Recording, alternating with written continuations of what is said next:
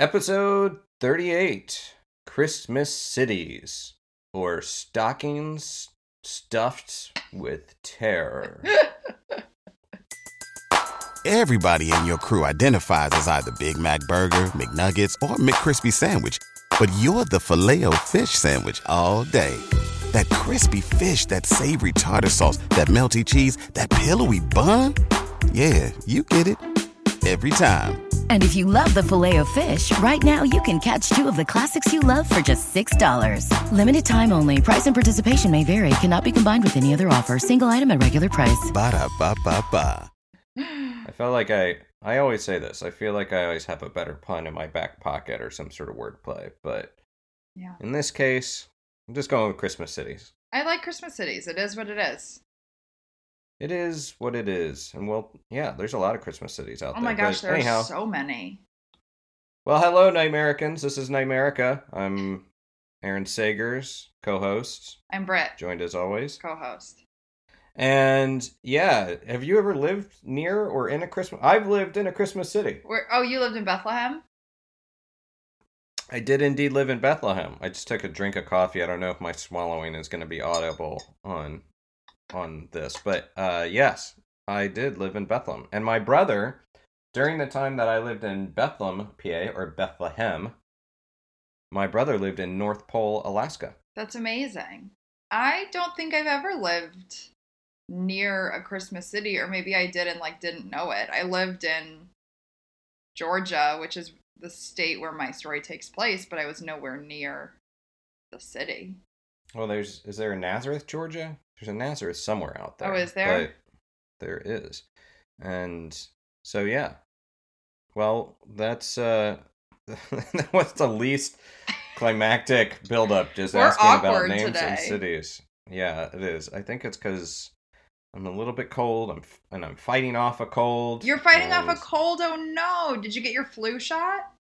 No, I should do that. You should do that. I'm not an I'm not an anti-vaxer. I'm just absent-minded and flighty. So it's you know it's like nature's anti-vaccine. my Or- nanny, who was a nurse, my grandma, I call her nanny. Not like I'm not like a 30 year old with a um, Au babysitter. pair. Um, but my nanny was a nurse, and she told me that I should get my flu shot, especially this year, because you can get COVID and the flu. Wow. So- okay, yeah, it's a double whammy. Yeah, All I right. got it. Thanks, Nanny. From nanny to Nightmericans. Nanny Thank loves you, a true crime too, but Yeah, she doesn't listen to the podcast because I swear, and I think that would upset her. and you talk about naughty things like True. sex. I do and- not want Nanny to hear that. But you know what Nanny should hear, and I think she would appreciate the fact that America is brought to you in part by Manscaped. And Nanny, Oh my god, I, I just know. almost spit out my coffee. Don't talk about Manscaped with my sweet grandma. She quilts. Oh, well, she probably grew up in a time when no one was oh, manscaping. I, we have. Or, no, I'm cutting this out. a- That's so a gross. veritable, a veritable forest Do not bring Nanny the- into this. with She's the so the sweet. men, the gentlemen. I'm not bringing Nanny into it. I'm saying Nanny would probably appreciate Ew. in the time that she was growing up that if if men had been taking care of their their bits No, I'm not. I'm not going along with this. This. It's no. okay. I'm I'm just saying Nanny grew up in a time and and I think you know what? Here we are. We're in the 21st century. We have amazing vaccines. we This is We- the worst intro we've ever done. really cuz I actually think it's pretty good now that we hit this stride of making you feel awkward about N- Nanny and Manscaped. We should do a whole ad where Nanny talks about manscaping Absolutely. and No. Wow. See, this is good when I can make you feel awkward and embarrassed. Instead of me always making you feel awkward and embarrassed. You don't make me feel embarrassed. It's just I have I have more boundaries about what some of the things I'm willing to talk about. Yeah, I have literally no boundaries. Literally. Literally. You have no boundaries. Yes. So. I I mean, I'll share something. This could get me in trouble. I'll share something. Oh my god, I yes. was having a Thanksgiving dinner. We haven't even gotten to the topic yet, but let, let's just go for it. So I had a limited Thanksgiving dinner and I had some family members over and I was mentioning Manscaped. And I don't know if I told you this. I was No. mentioning Manscaped and and there was initial guffaws from some family members. Oh, I don't I don't know about that. And I'm like, "What? What is so wrong Yeah, what's wrong about with that? taking care of you know we I, I think that unfairly so men well straight men expect when they are dating a lady to be groomed Yep. and and to not pay that same attention to yourself is not only uh, anachronistic antiquated. It's chauvinistic i would say. But i'm like what? So you just like it's just like an untamed Ew. forest down there? I am asking of my family members. And it's like well you know it's uh, just use a, a razor. I'm like so you want ingrown Ow, hairs and razor bumps and Nicks. cuts down there? Nix the nugs. I did and bring up did indeed bring up the the you know don't nick your nugs and then The skin safe uh, ceramic blade in the lawnmower 3.0. exactly and i i did mention that I did mention that. I said that because of the ceramic blade, it's less likely to nick your nugs. See, we in Nightmarica land, we actually live the product. We don't just we don't just talk about it. Anyhow, so here's the other thing about this. This will I think this will appall you. So here's here's the worst part. And then another family member was like, "Well, I remember this one time that oh god, I can't even believe I'm saying this just cuz it makes me gag a little bit and just Oh, no. And I remember one time I just used the comb and like uh, a lighter just burn off the excess. And I'm like, what kind of monster are you? Ew. I agree, Britt. I agree. And and I'm like, and who would want to be near you in the smell of your singed No. bits? Yeah. Absolutely. And I'm like, and plus, plus, the, the Christmas lyric roasting chestnuts on an open fire is not to be taken literally. You know what's so funny? I've been watching like a ton of Hallmark movies. I know. Come at me. It's fine. But they roast chestnuts in like every single one of these movies. I did not know that was like a thing people actually did. I'm not going to come at you. I'm, I'm, uh, there's nothing wrong with Hallmark movies. I have nothing, uh, I don't judge. But yeah, well, I mean, that's, that's such a trope of Christmas. I never did it. I mean, I have done We never it. Never did it. I have done it, but I never did it growing up. Chestnuts weren't really a thing in Florida, and and I, I'm I don't want to stir up controversy amongst the pro chestnut crowd, but I don't even really think chestnuts are all that great. What do they taste like? I don't know if I've ever had one. I can't even really say that I have a distinct taste memory of chestnuts. Just sort of Is it like the spices they're cooked with kind of thing? maybe I I don't know. Maybe whoever was roasting the chestnuts with me was doing it wrong, but I don't recall a a distinct spice. It's not like a Mm. Christmassy flavor, in my opinion. Maybe maybe it's just all been done wrong. I will say that I am pro eggnog, and it kind of disgusts me a little bit. I know you're not. Yeah. You've got you've got I'm weird with texture. you've got yeah definitely some consistency or uh yeah, it's like a- mayonnaise. It's a hard no. Your like viscous liquids Ew. are just not a thing for you. No. Gross. It's kind of But I love a hot toddy. We've Well, been yeah. making hot toddies at home. It's great. Have you ever had eggnog? No, I won't. That's so gross. So eggnog is there's there's like classic recipes to it that are not as thick as sort of the modern day store bought eggnog, and they also involve rum a lot of times or some Love sort of rum. bourbon. Yeah, me too. But as much as I enjoy those, the I have to say that I grew up with the store bought carton eggnog, which is really thick and it's I don't know if guar gum has a particular Mm. flavor. It definitely has a consistency. Mhm. And it so it's very thick. So it's like you pour it out of the bottle, the jug, and it's like glug glug glug glug glug glug. oh. I actually And- just kind of hit my gag reflex. Oh really? the glug glug. Ew. and so but i liked it i liked the it's like one of those things that i've had good versions of it but sort of the cheap version of it is Yeah. what i remember and what i kind of like and i haven't gotten any in this season just yet. I haven't gotten any eggnog. Mm-mm. i've not really made a hot toddy either Yeah, But- I've made quite a few hot toddies. It's been chilly here in New York, so. Yeah well i'm st- i'm still visiting florida right now. I've yet to return to my home in new york but it is actually rather chilly down here too which is kind of a ripoff i have to say yeah, But- that is a ripoff. Although I will Yeah. say it's 70 degrees in Arizona, and my family was wearing puffer vests when I FaceTimed them the other day. So chilliness is all individual, I guess. relative Yeah, that's Yes. the word I was looking for. Yes, it is. My mother, God love her, she doesn't listen to the podcast, so I can bring her in as a character.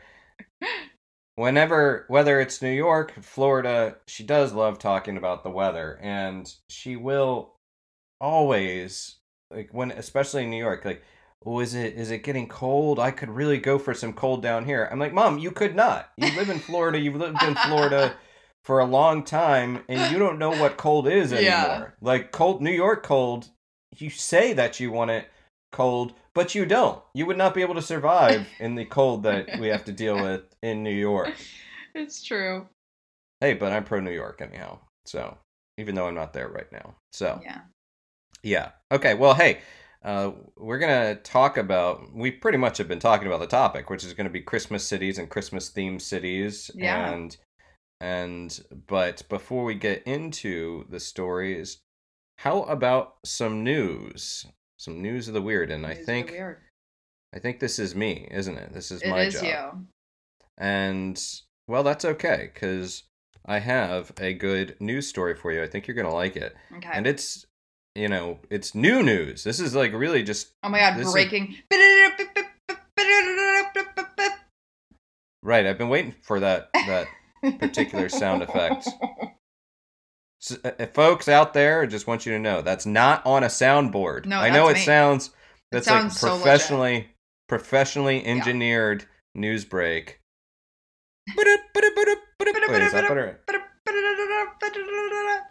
Now it just sounds like jazz, like we're scatting. Zip-a-ba-dee-beep-ba, Brits. Dateline, Israel. Former Israeli space bureaucrat. I missed it. I'm going to do that again. Just do it Date- normal. Well, no, where's the fun in that? Okay, You did the bip bip which also sounds like the McDonald's. Ba-da-ba-ba-ba. You're loving it. We didn't get paid for that Not one. sponsored. Give me a Big Mac. No. um, I, I have a. Uh, I, I'm not going to go off on that tangent. I feel like every week it's probably me. Every week I set out saying like we're gonna get to this topic. We're gonna get to it fast. We're gonna make this this you know really nice and lean, and then it becomes a tangent palooza Yeah. where I'm like, well, you know, but before we get to the topic, let me tell you this story about something last week was good though. We really kept to it last week. I was proud of us. You're saying that now you're suggesting people don't like the tangents. No, I think people actually really love the tangents. Well, then I'll tell you a tangent. Okay. Well, since you set me up for that one, Brett, before I get to the news, I'll keep it real short.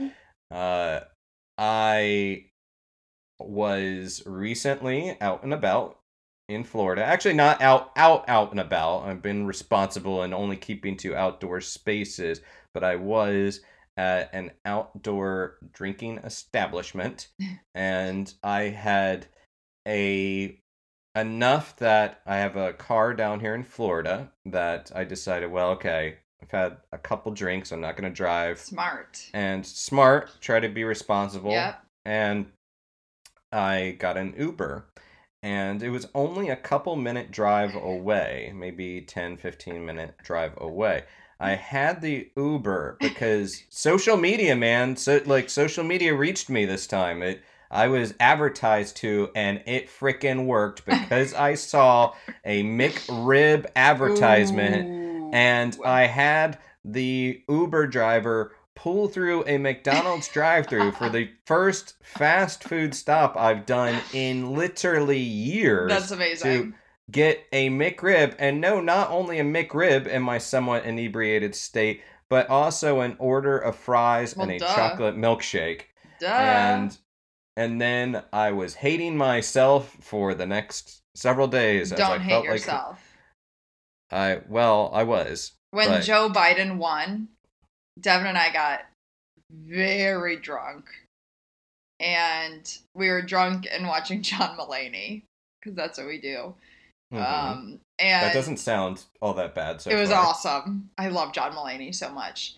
And we were like starving and it was like so late and we got McDonald's delivered. And let me tell you, I did not hate myself. That was one of the best decisions I've ever made. I would not agree with that. As far as I would definitely not put it in the top fifty of my best decisions ever made. unless unless I was actively making the decision of you know I really want to feel like I've just rubbed a uh, bucket of grease all over my skin. Just wash Uh, your hands. if I was making that decision, then yes. But hey, McDonald's advertised with us. Well, I mean, it was you know, good. we're making It was literally it because good. last week we really badmouthed Grimace and Hamburglar. So we're just, Oh, you yeah. know, coming up with it. I would. I mean, it was tasty, and that milkshake was actually very much the bomb. And I won't lie, like something else I did in my inebriated state was dip a French fry into the milkshake, and I just choked on my coffee. that's a When thing. you didn't said-? It was very much the bomb. Like, hello, fellow kids. This is very much the bomb. Yeah, but that's that's just how I talk. I say weird things. Don't judge me. Anyhow, Dateline Israel. Former Israeli space security chief says extraterrestrials exist, and Trump knows about it.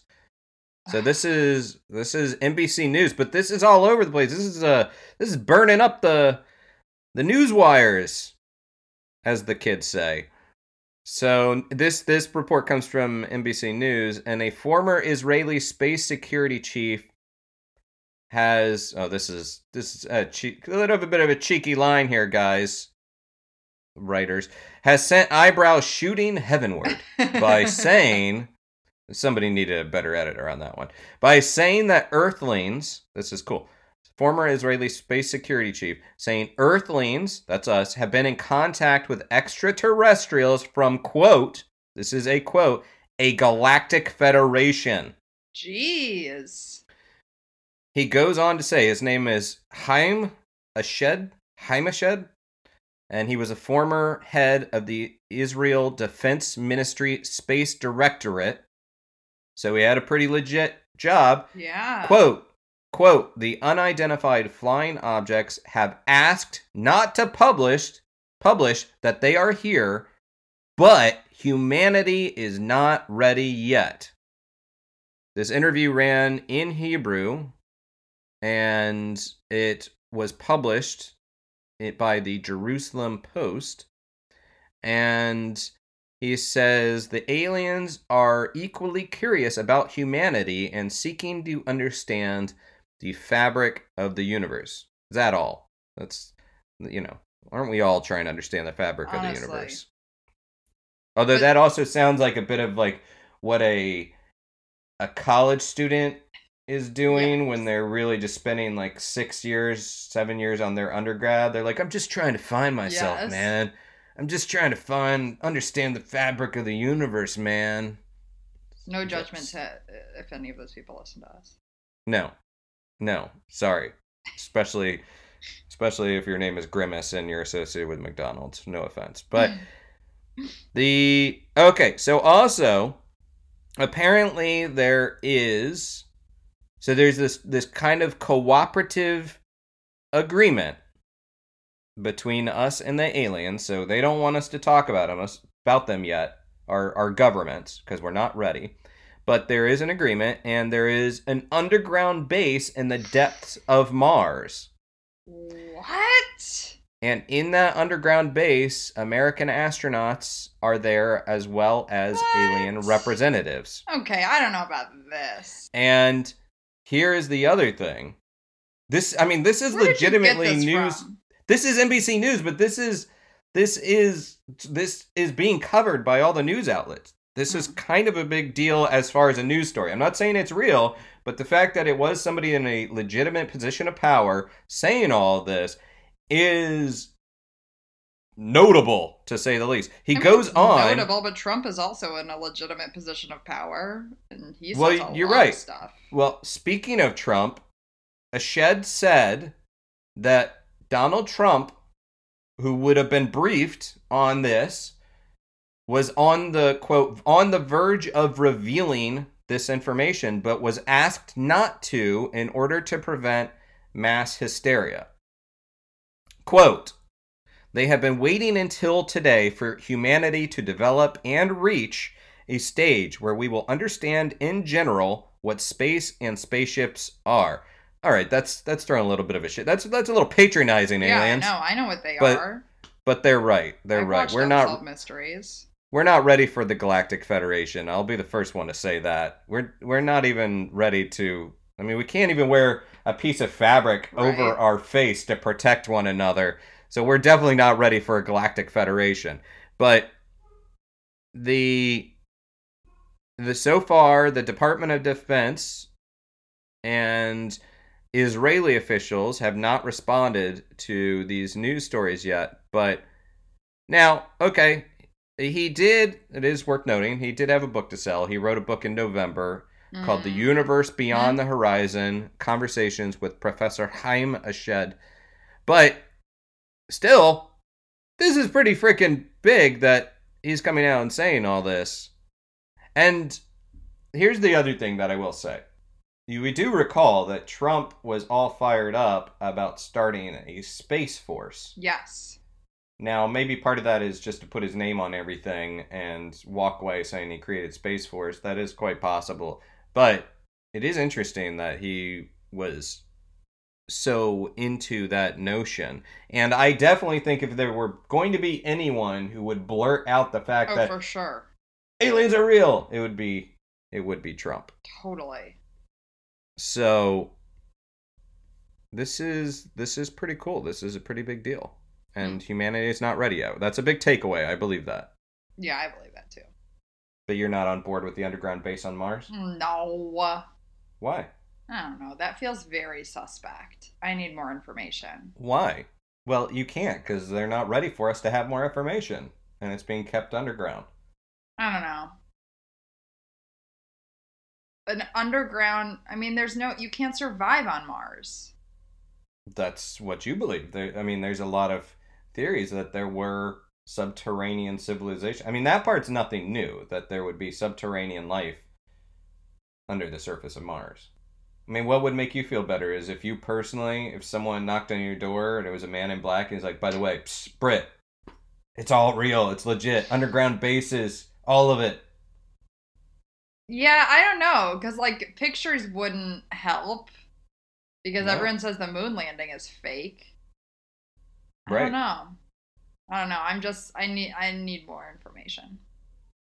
Well, you're not going to get it until you have, I guess, top secret Security clearance. yeah, security clearance, yeah. Or unless they just come into your store or knock on your door and say, "By the way, it's all legit," but then you wouldn't believe it. Then I won't believe it. Well, there you go. I felt like you should have been more impressed by that. It's freaking huge, Galactic Federation. Sorry, guys. Galactic Federation. Hey, that's a big headline, but not for Britt. No. Not for Britt. All right. Well, how about that. how about before we get to the story, let's do and uh, hear from our our sponsors. Okay, we are back, we are back? and let's dip into Christmas cities. I'm sure Britt's story is going to be cheery, and it's really gonna fill us with seasonal joy about a Christmas city. I'm I'm just cozied up in a nice Chris Evans like sweater, ready to hear this by the fire, maybe with some chestnuts that have no discernible flavor. Lay it on me, Britt. What's the story? You're gonna be disappointed because this story is a real bummer. Oh, great. Um, the sto- this town where it takes place though is quite lovely. It takes place in Santa Claus, Georgia. It's a good way to cushion the blow about the horrible yes. things. Santa Claus is adorable. It's a tiny town. It is 0.2 square miles. That's so little.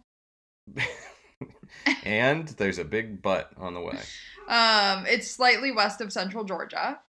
In the 2010 census, they counted 165 people. Uh, in 1941, a local pecan farmer. Do you say pecan or pecan? I say both because while I was raised in the South, I also use sort of the the um the generic American accent for Yeah. it. So it depends on the audience. But I I did have a job picking pecans Oh, back back in the day. Very in Santa very- Claus?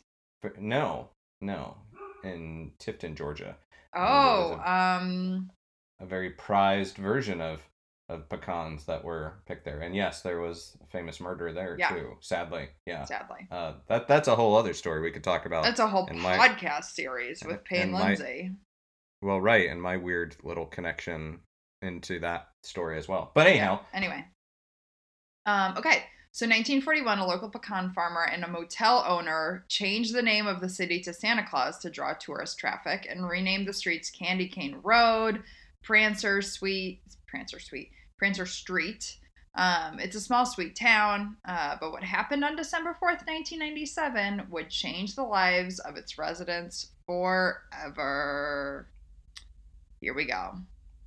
Danny Daniels, yes, that's his name, was a mail carrier in Santa Claus. And he's like the strong but silent type, like that typical strong but silent Georgia man. Um, and he was a single father to a teenage daughter. He met a woman named Kim, who was a mother of three and Alcoholics Anonymous, and they just were like a really good match. They accepted each other for who they were, their scars, their history, um, and were excited to make a new life together.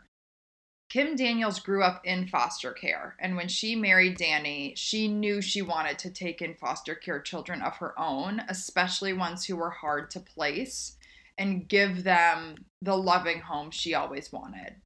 Kim was also super passionate about Christmas because growing up in foster care, she never really had that magical holiday.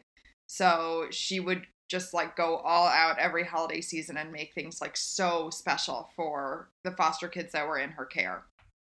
And December of 1997 was no exception, except the early morning of December 4th, Bacon County, Georgia police were driving along a highway and found three girls on the side of the road Amanda, who was eight, Brooke, who was nine, and Amber, who was 10 they immediately called Santa Claus Police Department saying, We have three girls here who claim to be from Santa Claus. Here's their home address. We want you to do a welfare check on the family. So the police raced over, and the house is eerie. It is dark. The front door is open.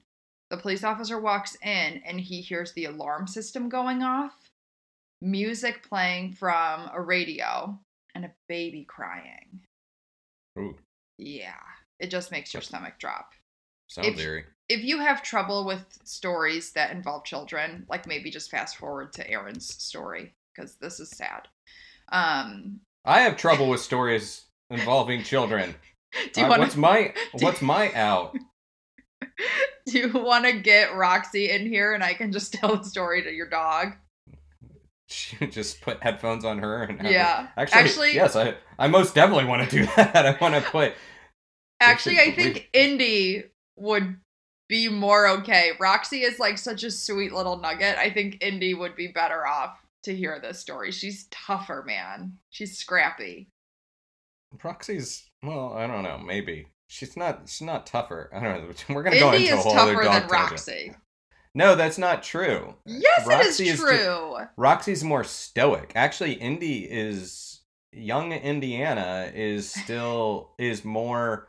She's more um easily freaked out. Actually, Hmm. she's Roxy is just more stoic. She's chilled out, Hmm. but and that's also an age thing, I guess. Yeah. However, whichever dog it is, I most definitely want to plant them on a chair with the headphones on. and you just go have a coffee. Well, and I just like the idea of just the visual of that. I love the idea. Can we do that for a Patreon? podcasting. Dog casting. Oh my god, let's do that for a Patreon. That would be so funny. We I might have to try to figure out the logistics of that. and Wow. Okay. anyway, back Sorry, to the folks. We horribleness yeah. of this story. Sorry, we just had a nice little, uh, nice little bit of merriment. Let's go back to the the tragedy. So the officer picks the child up out of the crib, brings him to his partner outside, and heads back to the home. That's where he finds Kim and Danny deceased in their bed. Um, the town is just absolutely shaken. Who would do this to this like lovely couple who have overcome so much? Um, so they start by interviewing the girls. Amber tells police that a family friend named Scott woke her up that morning and said, Someone broke into your house. I need to get you out of here. And he takes her and two of her sisters, the, the ones that were found on the road, into his van. They knew him, so they trusted him. He played with the kids, he was always friendly with them.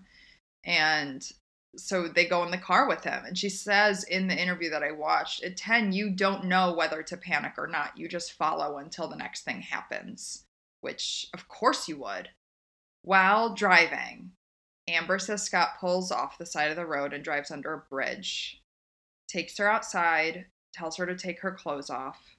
He molests and rapes Amber, and when he's done, tells her to get dressed, kicks the other girls out of the car, and leaves them on the side of the road. Police start canvassing neighbors, and one woman says a man named Scott came to church with this family they thought she thought he was odd because he didn't talk to any of the adults. He only played with the children. Um, and earlier that year 10 year old joanna mosley was living with the daniels family for a few weeks. Her family was alcoholics and really troublesome. They were frequently visited by child protection workers so they decided to remove her from the home. She had an older brother uh, jerry heidler who was 20 and he would come to visit her sometimes just to kind of keep the family feeling together for her. But uh, Jerry was taking an interest in Danny's 16 year old daughter, Jessica. Um, it was completely unrequited. Jessica was not interested, she was kind of afraid of him. And so Danny kicked Jerry out and said he was no longer able to come and visit his sisters.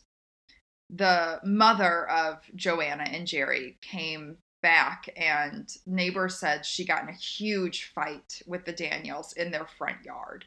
So immediately Mike Harlan decides to dig into who this Jerry Heidler is. A lot of red flags are kind of piling up in the fact that he would only talk to children at 20 years old. Um, so when they pull up his history of, you know, police reports, DUIs, things like that, they find his full name is Jerry Scott Heidler. Um, the police take this man's mugshot to the three girls and they say, Yes, this is the man who took us. Uh, they race back to his mother's home where they find him hiding in a crawl space under the floorboards. Uh, they also go back to the bridge where Amber was assaulted. They find semen on site and they're able to connect it via DNA to him. There were also cigarette butts and fingerprints in the house that they were able to connect to him too. He's charged with four counts of murder, three counts of kidnapping, and burglary. He confesses to coming through the bathroom window, trying to kidnap Jessica, but she refused to go with him. So he shoots her with a gun from the family's own gun cabinet. Then he goes into Kim and Danny's room, shoots them, and then goes into another room where he shot one of their other foster sons named Bryant. He said he didn't kill everyone simply because he ran out of shells. So he then took the other girls that were older because he knew that they were able to identify him leaving that baby. Um, they take him to court, and on September 3rd, 1999, the jury deliberates for 20 minutes before finding him guilty. That's literally the time it probably took for the jury to stand up, walk out, walk into the room. They're all just standing there. Yeah, he's guilty. Yep, and walk back into the room. So good. Like there's no hesitation. Mhm. Um, they find him guilty and invoke the death penalty.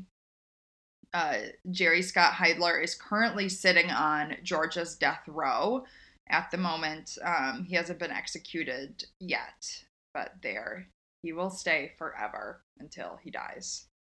Um, and that's the really horrible story of the murder in Santa Claus, Georgia. Well, fuck, Britt. yeah. I don't really know what to say. It's like very upsetting. The Amber who uh I watched an interview with, like it just breaks your heart. Yeah. Wow. I don't even. Yeah. Yeah. So that's the true crime story. I have to say, like, I'm not. Uh, politically, I am not a proponent of the death penalty. Penalty. I'm not. I'm not a proponent of the death penalty, but there are the you hear some of these Yeah. monstrous stories where I mean we say at the top of the show monstrous humans. You hear about these monstrous humans, and you know this is one of those moments Ugh. where it really tests your your opinion about the death penalty. Yeah. But Yeah. but I also feel like it's well costs more expen- It's it's, more way more expensive money, to yeah, execute someone as opposed to keeping alive. them alive. Plus, some of these people, I would rather them just exist Ugh, me too. instead of instead Prison of being given the out.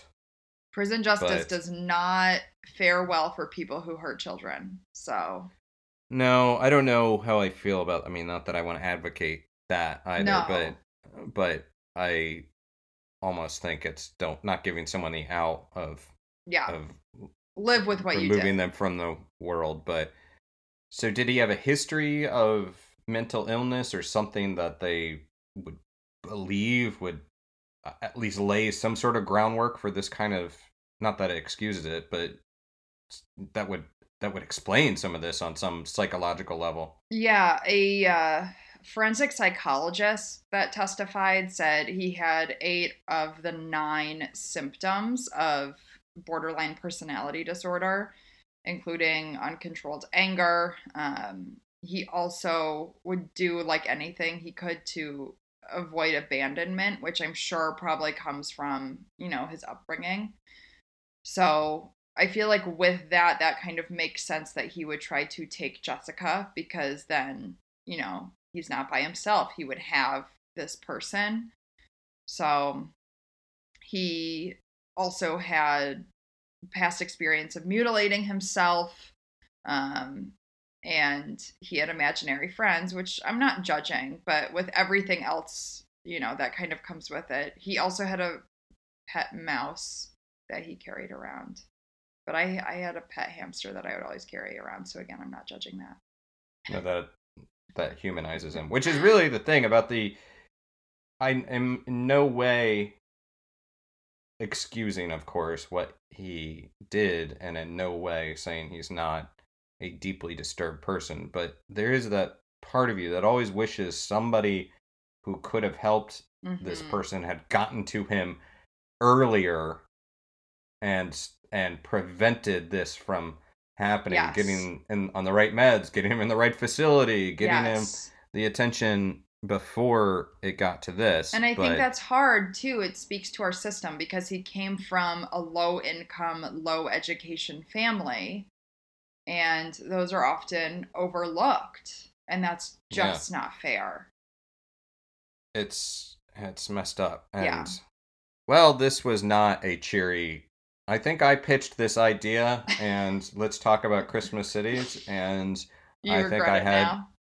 i'm starting to regret it Well, as we leave Santa Claus, Georgia for your city, I also want to point out Aaron was looking at pictures of this town. And as you leave town, it's the sign says Santa Claus, Georgia, the place that loves children. yeah that's just. So that's so creepy. deeply yeah macabre Upsetting. just yeah everything about this is pretty upsetting well before we head into my story let me just say like i something that i've not quite figured out with this podcast and i imagine you're probably better at it i don't know listening to my favorite murder and sinisterhood how to balance the humor with this horribly crushing depressing story and i feel like after hearing all these things it's like, okay, so on a lighter note, let's or like how They- to transition out of it. Like they end just with like, like, fucking hooray. That's like how they Yeah. end the podcast with their like Right. fucking hooray of the week. after that I'm just like, okay, uh poop and fart and dick jokes. Woohoo! Let's just, you know, say something really stupid to Let's talk about transition. Grimace. Right. So, well, okay. Brought to you by Manscaped. And to talk about the men's grooming kits, we have one of its fiercest fans, Mr. Lawrence Talbot, an actual werewolf from London. Right, love. Cheers for having me on, although I prefer lycanthrope. The whole WW word is a bit unseemly. Although, I should also note I have been an American citizen for a while. Ah, so that would explain that almost indistinguishable British accent. Anyhow, Larry, I'm surprised you're in wolf form even though there's not a full moon out. That's right. Well, I used to view my condition as a bit of a curse, what with all the hair everywhere. But with the Manscaped Lawnmower 3.0 and its durable skin-safe ceramic blade, which has small teeth, unlike myself, I can be quite the dapper wolf with my crown jewels, if you will, remaining secure. Now I actually prefer to stay in wolf form permanently. Pardon me for saying so, but you have a lot of hair. It must take you forever to groom. Most certainly. It takes quite a bit of time. Thankfully, the Lawnmower 3.0 holds a 90 minute charge, so I've all the time in the world. And with the built in LED light, I can even see on a moonless night as I. as I trim my. my naughty bits, my undercarriage, my John Thomas. Right, right, we get it. Wolfman's got nards. And with Manscaped Lawnmower 3.0's waterproof technology, you can even clean up in the moors on a rainy English or American night. It's perfectly splendid, isn't it? And speaking of moors, I still do enjoy taking a bite out of the occasional backpacker. But with the Crop Preserver Ball Deodorant and Crop Reviver Ball Spray Toner, any passers-by that comes close will only smell the aroma of the freshest dangly bits. But don't take our word for it, or even that of a gentleman lycanthrope. Because with the code NIGHTMARICA, you can get 20% off a Manscaped order and receive free shipping. Head to manscaped.com and enter code NIGHTMARICA, and you can check out their anti chafing boxer briefs, weed whacker nose hair trimmer, and crop cleanser hair and body wash, all from Wolf Manscaped. No, only from Manscaped. Manscaped. The right tools for the job.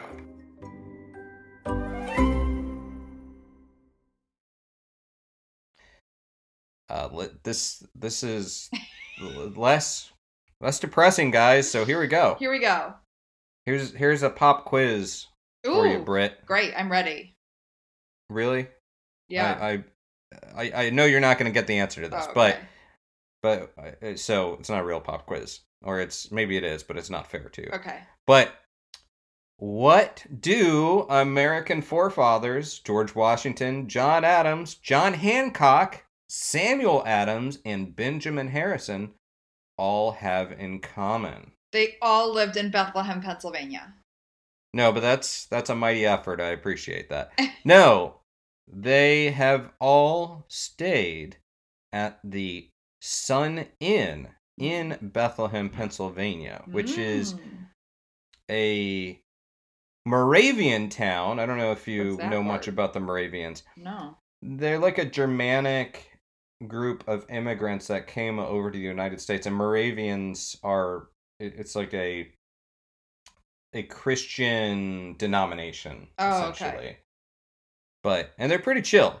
Like I I've some friends. It's still a practiced religion, and there is a Moravian University in the town of Oh. Bethlehem, Univers in Bethlehem, Pennsylvania, and the um yeah the Moravians are very chill, right. very accepting group. Cool. Uh, I I dig them, but the town of Bethlehem is a Christmas city. In fact, they decorate really really nicely in during the season. It's really worth checking out. It's only about an hour and a half from New York City, so you Oh. could go check it out. And I lived there. I lived right on the main street, which is a great place to live on. I was two doors down from a cigar shop, and two doors down from a brewery, and right across the street from the historic Sun Inn. That's like your heaven right there. Yeah, ghost cigars, beer, all sorts of good stuff. And so John Adams, our third president, actually described the Sun Inn as the best inn I ever saw, Whoa. which is a good Revolutionary War era Yelp The best review right inn there. I ever did see. Right. Uh, you got to work on your John Adams impression. But so yeah, so it's situated in historic downtown Bethlehem. That's how that's how the They- locals they call it. Bethlehem. Bethlehem, yeah. Got it. That's a little interesting pronunciations. Anyhow, so the Sun Inn hosted the Continental Congress and the Six Nations Confederation, and they have seen, it has seen battles between colonists and the British, and with indigenous Americans. It was built in 1758 by the Moravians, and it was actually known even in colonial times for its excellent food. And during its time, the Sun Inn was at the northern edge of town in this Moravian settlement. So, what that meant is when people would come from all directions, they when they would come into the area, this would be sort of the welcome sight, sort of like, ah, oh, at last we're here. It was known throughout the American colonies, actually, and it was known for its fine food, its wine, its good service. And since it was an inn, it was known for being a pretty comfortable place to crash as well. Hence the reason a lot of our forefathers Mm. would hang out there.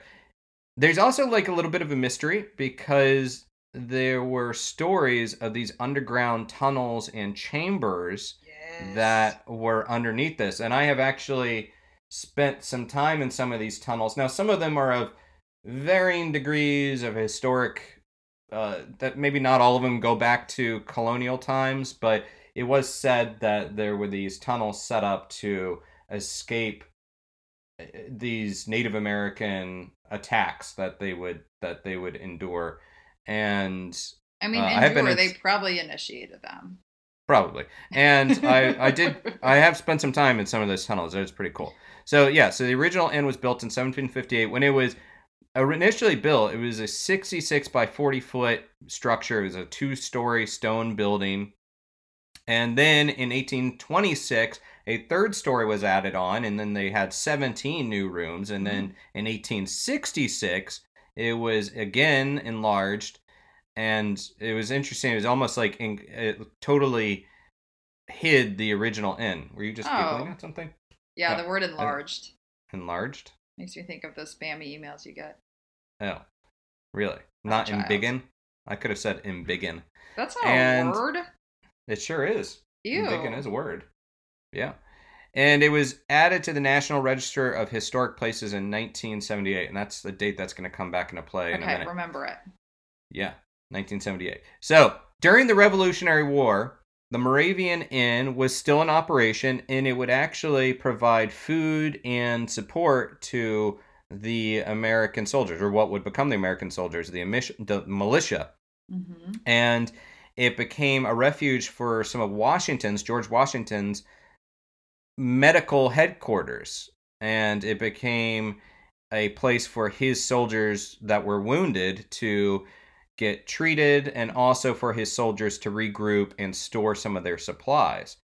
And they also gave shelter to people that were fleeing some of the battles, including the Battle of Brandywine, which was in Philadelphia. And one of the people was the Marquis de Lafayette, Oh, was one of the people that was wounded and took shelter there. loved him in Hamilton. Yeah.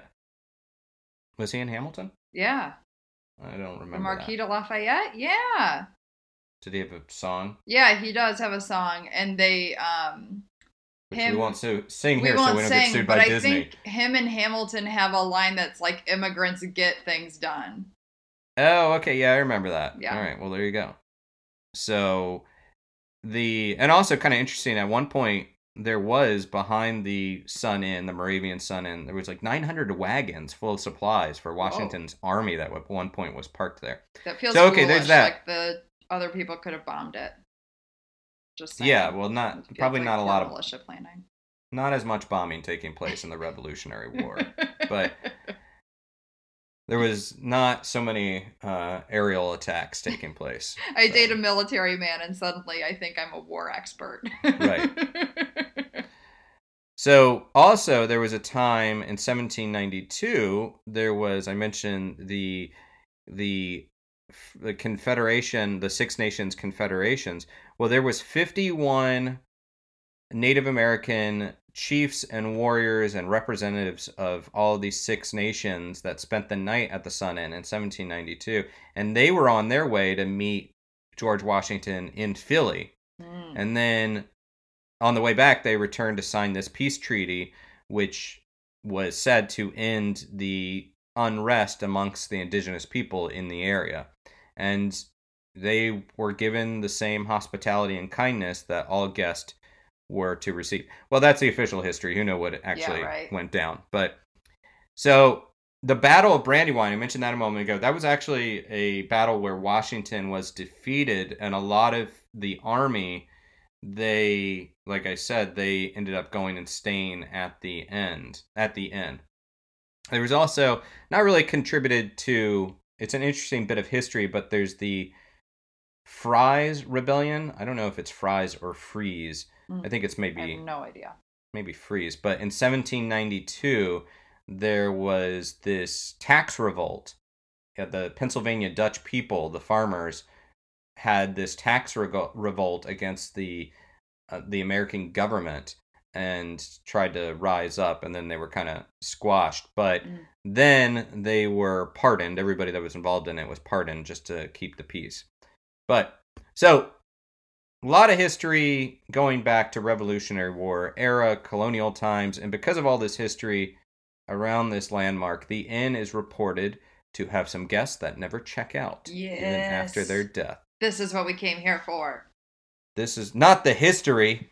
Screw history. That's no fun. Who wants to learn about history? Blah. American history and the founding of our nation. Whitewash Blah. patriarchy history. Right. So after 250 years of history, more than, paranormal researchers have gone there, lads. Become a pretty popular spot amongst the paranormal investigators and a lot of people located in the Northeast. And like I said, I lived right across the street from it. So there are historical records of people who have died at the inn, and there is supposedly a person that died in 1897 that they believe is still haunting the location. Now, this is one of those weird things where it's hard to pin it down, but supposedly there is a figure in a white apron that looks uh, that looks dressed in sort of that period attire of the late Mm. 1800s and appears in a white apron as a spectral figure that has been seen there. There's a legend of a Moravian who hid a treasure in a secret room at the end, which has not been founded, found, not has not been found, and supposedly his ghost continues to stalk the area guarding his stash. Oh my god, it's like Forrest Fenn. It is, although his his treasure was found. His treasure was not- found, and he he's is not alive. haunting anywhere. Yeah, so, but it's exactly like that otherwise. So in the basement. So these are some places that I've been to. I've I've held events there actually, and I've investigated there. Even though I'm not an investigator, I have investigated there, and I've held paranormal events there. And some of the things that have been talked about, which is kind of weird, and I can almost say I've experienced this. So in the basement, there's said to be this energy vortex that affects electronic equipment and Mm. disorients people. And I will say the basement's a weird place. There is a weird energy down there. I don't know if it's an energy vortex. I'm not really someone that leaps to the vortex idea, but there is a weird energy down there. And I will say that it messed with a lot of equipment.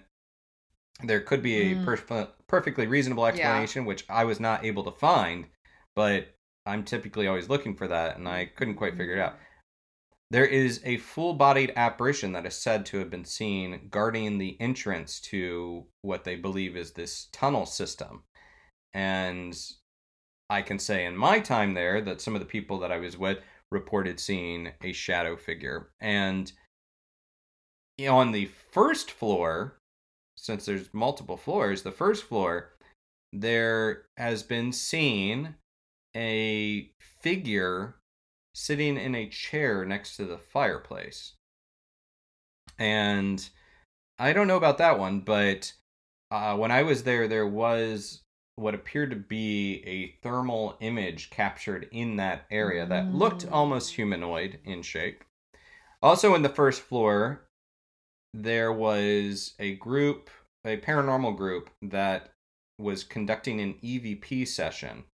And they said that they recorded 15 voices in the same EVP session, same audio Whoa. recording, and that this was like during half an hour worth of time, and that it sounded like there was a party going on in the dining room with a lot of these different voices. Wow. Amongst those amongst those voices, however, there have been a lot of clear EVP that's coming out of this this place and things saying we're watching you, the names of people have been passed along and there's also so what kind of made this place famous for the ghost stories was a photo that was captured in a window that allegedly shows a face of a woman.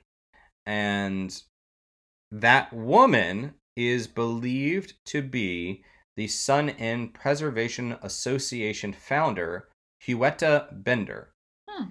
Now, in the 1970s, 1971, the city of Bethlehem wanted to tear down this historic building.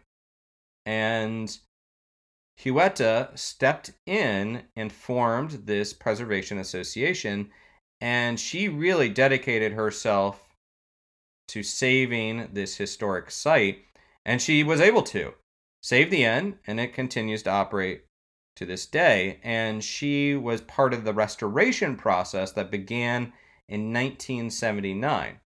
And in June of 1982, the Sun Inn, which had fallen into disrepair before Hughetta stepped in, 1982, it was dedicated and reopened.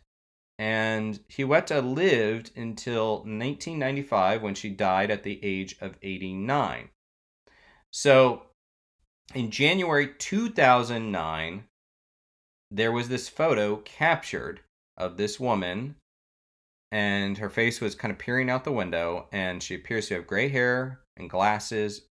And the then owner of the building, or who was who was a member, uh, who was the owner of the building and was leading the Sun Inn Preservation Association, Association, Association at the time, Bucky Soborski, he saw this photo and automatically said, "That's Hughetta," Oh. and and so she is perhaps the most famous spirit that is said to haunt, and and a relatively new spirit considering the yeah. couple hundred year history of the place. Now, there's also on the second floor of this building, there's disembodied voices, there's footsteps that are heard, there's strange light anomalies, and then some say apparitions of uniformed soldiers in that period of clothing. Mm. And in the attic, which I find really creepy, I've spent some time out there, and people claim to see shadow figures and this feeling of being watched and reported, uh, being watched have been reported. But interestingly, so ghost hunters in 2011 investigated this location, and they said they picked up an EVP of a little girl giggling in the attic and detected thermal thermal hotspots in the attic, which they said looked like a little girl creepy. sitting down. But why would there have been And- children there if it was like a war? Well, it was also an inn, Oh yeah, yeah, yeah, duh, right. and and you know then there's just the you know, why would ghosts be anywhere? Maybe who knows what draws something to an area, or if it's even a child. That's that's the kind of thing that I'm always very skeptical when Yeah. people try to pin it down and say a child, because really when you think about it, it's like, well, we don't know exactly if it's a child. We don't know high exactly pitched what voiced man. could have been, or you know, could have been, could be some sort of other Yeah, a demon. But well, no. I mean, I don't really like going to the demon thing. But but so yeah, I will say that during my time there, it having a reputation and then have of of hauntings and then doing a couple different events there and spending a lot of time there. It's not a scary place, but Mhm. you definitely find yourself in certain locations where you feel like It's there is weird. something going on. You do feel a little bit watched. And I actually was talking to my buddy Frank about this when we were prepping for this episode.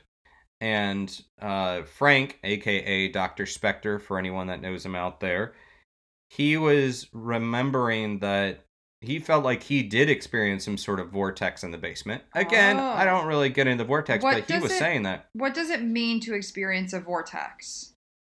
it's it's like an energy suck Okay. and it feels just like something's askew Okay. like reality is somewhat askew and then he said that he seems to remember in during this investigation that we had there someone al- someone also got a a EVP that sounded like a little girl Mm. and then he distinctly remembers light play on the top floor.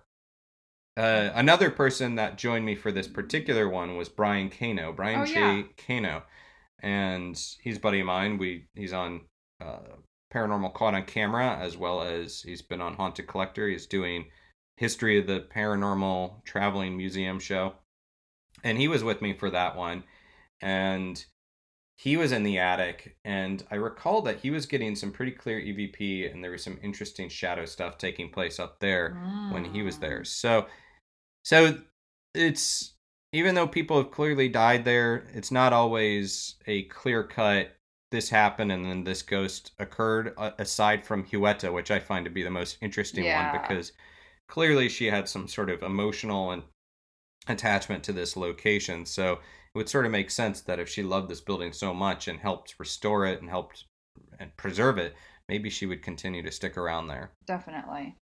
so that's a little bit more of a upbeat story Yeah. for the Christmas city of Bethlehem. Nice one to wrap with. Yeah. Well, before we wrap, I feel like we need this is this is bonus content, Yeah, baby. We gotta We're- address. We yes, we have to address the monolith in the room. Not literally in my room, or my but room. I don't have ten foot high ceilings. But Is let's, it? Let's oh yeah. talk monolith. Yeah. So the monolith. You know about this. I- you knew about this before we were talking about it, right? Yes, I've been watching. Yeah, it's a 10 foot. It's in California, Utah, and Romania. Well, at least so. Okay. So it and it first appeared in Utah that we know of, a ten foot high structure that was found on November eighteenth. Who knows how long it was there for? But Yeah. it was found in a remote part of the Utah desert on December or November eighteenth, and it was discovered when a helicopter crew was flying over this part of the desert and they saw this structure. Do you want to? Do you know what they were doing when they were when they spotted it? Oh my god, what were they doing? Counting sheep. That really, I'm sure that really breaks up the day. You know, you must be falling asleep at the wheel. and then the, the like controls. something glares in their face. Yeah, it's like one sheep, two sheep. Oh man, I lost count. One sheep, two sheep, God, my six under one, eyes. six. Yeah, and then monolith.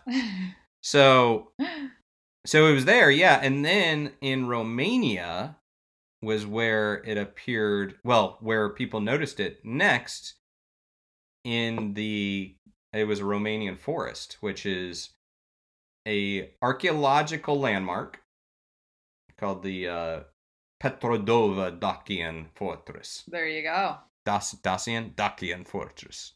I just like saying Petrodava.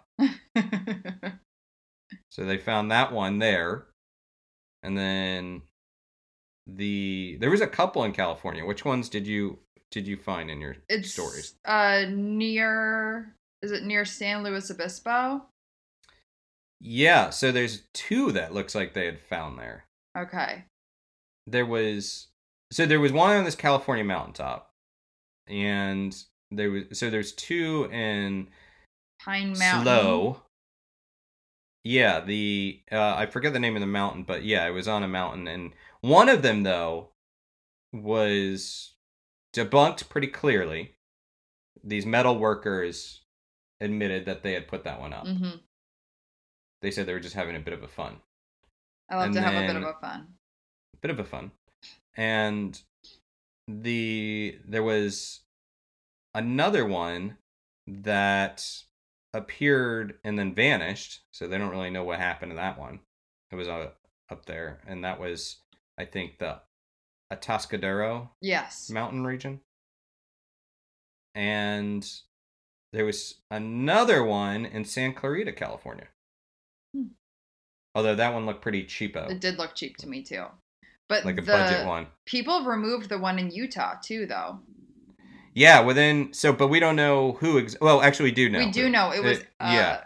climbers because I mean I get this. They're like leave no Yeah. trace is like very much the mentality of people who are outdoorsy. Do you want to hear what I think it is? Well, wait, we got more to get Oh, through here. There's okay. more more happening. So, but the the I think that's worth mentioning. The guys in Utah, it was like nine days later. This was removed, and the whole story of its removal is pretty creepy because there was a drone operator taking photos of it and at night and then discovered these guys in the area dismantling it knocking it over and dismantling it and loading it up into wheelbarrows. Oh, and that was the utah one. And he didn't want to approach them because he didn't know what the deal was but it, we later find out who these guys are. Do you have the breakdown of of these sportsmen? No. they you you got it right. It was this guy named andy lewis and he took credit for the removal the one in utah at least and he said in a statement to the new york times that the group he and his buddies his sports buddies took upon themselves to destroy the sculpture to protect the area not only from the incursion of a silvery sculpture, which I imagine might mess with, I don't know, natural habitat, but also gawkers, because he was afraid that the land wasn't prepared for the population shift of all those people Mm. trudging into that part of the desert. Yeah, I get that. So the so there's that, and then oh the uh, let's backtrack. The, so that one was removed.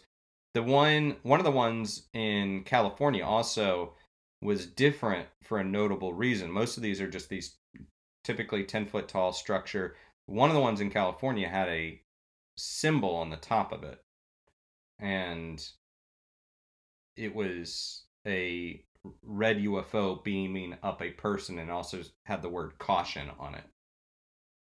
Did you hear about that? That's- No. I guess that. But yeah, that so that goes with my theory. okay. Okay, lay it on me because we have more. There's more monoliths out there. Well, I think that someone is recreating Space Odyssey and they are doing this for marketing. You mean remaking the movie, Yeah. the Kubrick movie? Yeah. That's what I think. Because there was the monolith in that. It was Yeah, shaped well- different, but. You mean wouldn't that also involve a bunch of monkeys dancing around it and pounding on the ground? Yes, but that's They- harder to do. They didn't have. They didn't have monkey budget. No, They they, didn't have monkey have monkey budget. These things got to be expensive. So I think I think it's marketing. Well, Aaron disagrees with me, but he's I- trying to find a polite way to say it. Everybody. Well, well, so okay. There's also there was supposedly one in seen in the Netherlands as well this past weekend. We're recording this on December eighth, and then the newest one was just reported in England in the Isle of Wight in England. It was uh, on Compton Beach, southwest coast of Isle of Wight. So they're getting around if that's the case. This, but this is. I've thought about movie marketing. I've thought about viral marketing, and a lot, we've seen a lot of that kind of thing in the past. Yeah. The clowns. And the say again. the clowns. Wasn't that for it? People that were like walking around in clowns. That wasn't part of the clown frenzy from a couple Oh, years okay. ago. But there are there are these viral marketing things. I probably one of the best ones if you ever want to look it up is for The Dark Knight. They did a lot of Harvey Dent, I believe in Harvey Dent stuff, which was Mm. pretty fun, pretty cool. But this is why I don't think it's movie marketing this time. Or publicity publicity scheme.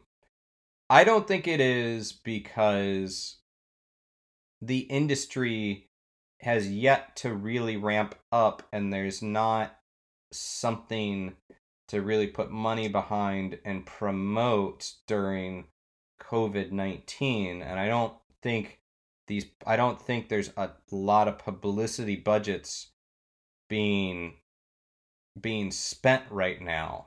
You know, the it's such a weird time for the industry. True. Do you think it's an artist? Well, that is certainly that's certainly where the theories are kind of leaning into. Did you read about this guy? Um, I know Banksy has come out saying he's not part of it. Yeah, this that would seem pretty. That That's not his as- thing. That's not Banksy's thing. Yeah. Yeah. I mean, I talk like I know Banksy. I do know someone who knows Banksy. Actually. Oh. Yeah. Um, but I don't know Banksy. We've never hung out, or maybe we have. Maybe you have and you don't know. Yeah. Maybe it's me. me think I should- Maybe it's you. I should just start asking everyone, "Are you Banksy?" Just to get that out of the way. Hey, nice to meet you. Are you Banksy? They're not gonna Maybe if you put him on the spot and you ask directly, Uh, no. Maybe they're just like, "I was waiting for someone just to ask me outright." Britt, are you Banksy? No. No. Cool. I noticed you didn't ask me. You're not Banksy though. I like that you do not give me credit for. Out of the I two of it, I would be more likely to be Banksy than you would. How so? Because I'm more artsy. Damn. I don't know how I feel about that. When was the last If time I- you did art? When was the last time you did art? I'm literally doing art while we're recording this right now. Oh, that's that really shows an active participation in this podcast. You're not Banksy, but you're being a little bit of a dick. I'm not being a dick. Listen, the holidays are around the corner. My family expects crafts. Well, so I'm not Banksy for the record. I would be maybe not artistically inclined enough to be Banksy, but I would be. I mean, I could create a stencil, I guess, but I certainly would have the travel schedule in most years to be Banksy. That's true. That's true. And I always felt like my weird job always lent itself well to being a spy. Like I could be because it's like just a good cover. yeah, and you're but- very secretive.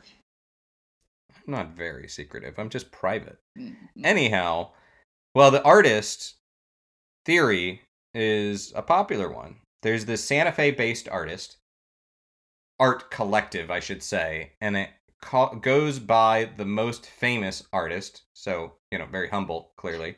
The most famous artist art collective had previously advertised a 10 foot structure for sale on its website for $45,000 that was Oh. monolithic and it is now marked as sold, which might, I think, Oh. is still potentially part of the scheme. Yeah, It, a good way to flag themselves. yeah.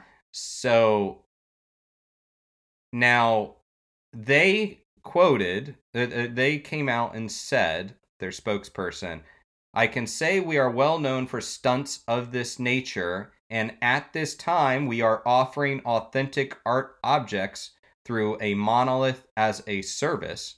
I cannot issue additional images at this time, but I can promise more on this in the coming days and weeks. Which just sounds like annoyingly mysterious. Yeah. Like, oh, okay, can't can't comment on that. And then they went on to say to Mashable, this was, what better way to end up this effed up year than let the world briefly think aliens made contact, True. only to be disappointed that it's just the most famous artist playing tricks again. Or And- is it aliens and they pulled these out from the hidden corners of Mars And we've just made this podcast come full circle. Right. Maybe. They if that's the case, I would like that I would like that better than the most famous artist, which I actually think is probably the case cuz Yeah, I think it is too. these guys they previously they were the ones that changed the Hollywood sign to say Hollyweed. Ah. And then they also painted an entire Los Angeles block pink. oh, it's in the totally these people. So this is definitely part of their shtick. But so I don't think it's aliens, and I think it's most likely this group of probably stoned artist collectives that really. Uh, it's good they went viral, I guess, with this thing, but just their whole attitude doesn't really impress me much. But What does impress me- Impress me much. right, I know that song. I understood that reference, as Captain America would say. So the one thing that I does impress me that I do love out of all this is the the people such as Grandpa Joe's Candy Shop in Pittsburgh and Grandpa Joe's Candy Shop in Pittsburgh on December 6th put up their own Did you hear that? monolith. I did. that What was my stomach. Well, it's coming to life. I'm starving. Well, I'm wrapping it up. Is that your not so subtle way of saying we were talking monoliths? This is a long episode too. But wait, let me wrap it up with Okay. Grandpa Joe's Candy Shop in Pet- Pittsburgh. Grandpa Joe's Candy Shop in Pittsburgh in the Strip District, they created their own monolith and they placed it outside. And right away, I got to give the credits owner because they uh, the owner's credit because they put it up and it started to go viral. But right away, they said, "This is us. We created this. We put this out here." And really, our hope is it's really cool that it's going viral, but we also want to draw attention to small business owners such as ourselves out there.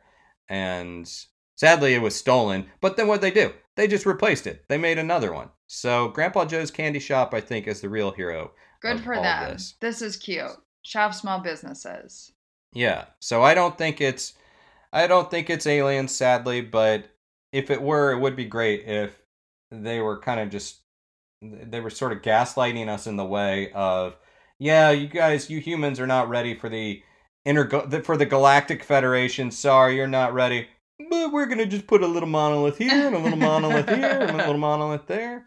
Or maybe they're just constructing giant scaffolding over the earth as just like a big kind of interplanetary construction zone Yeah. saying pardon earth's dust they're they're under renovation they're they're not ready for business yet so maybe Or, it's a warning to the rest of the aliens War out of there the Worlds. Maybe this is like where the tripods are buried under. maybe that could be it as well so Have we looked under the monoliths? uh, i think the utah one they did Oh, it was okay. planted in there so they i don't know how deep they looked but so okay well that's a little bit of our This our monolith the longest episode we've ever recorded. That's not really a good way to like gin up support for people and be like, how about this is a- Leave you know, us this a was five star this review. was exciting. This was long, but it was exciting. We covered a lot of ground. Yeah. I feel like we should embrace the fact that we had a lot of content for people out there. Yes, and it does help us gain visibility and kind of move up the charts if you can leave a review on Apple Podcasts and you know wherever you're listening to this. That's great, but leaving a review on Apple Yeah. Podcasts and nice rating, 5 stars gets us up the ranks. It's helpful stuff and then we can keep doing this. Yeah. Everybody in your crew identifies as either Big Mac Burger, McNuggets, or McCrispy Sandwich. But you're the filet fish Sandwich all day. That crispy fish, that savory tartar sauce, that melty cheese, that pillowy bun. Yeah, you get it. Every time. And if you love the Filet-O-Fish, right now you can catch two of the classics you love for just $6. Limited time only. Price and participation may vary. Cannot be combined with any other offer. Single item at regular price. Ba-da-ba-ba-ba.